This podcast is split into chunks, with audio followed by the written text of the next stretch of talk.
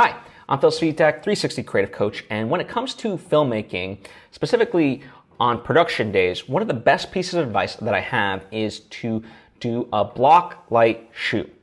And so what that means is as soon as you get to set, you block it out. You block out the entire scene of whatever you're going to shoot. And not only are the actors present, but so is everyone else, right? All the different departments so they can see how the scene actually affects them. Then actors go into makeup and final touch-ups and so forth. And the um, the camera crew, the lighting crew, they get to light it and set up their shots. And then, you know, whatever else, uh, whatever other departments might have to be involved.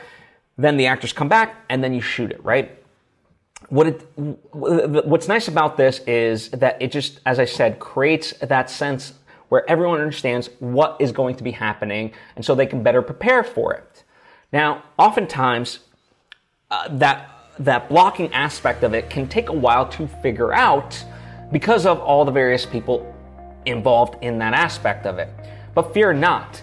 Whatever time you think you lose in doing that, because sometimes it can go a little bit longer, you make up for it because now everyone's involved in the organizational side of it moving forward, right?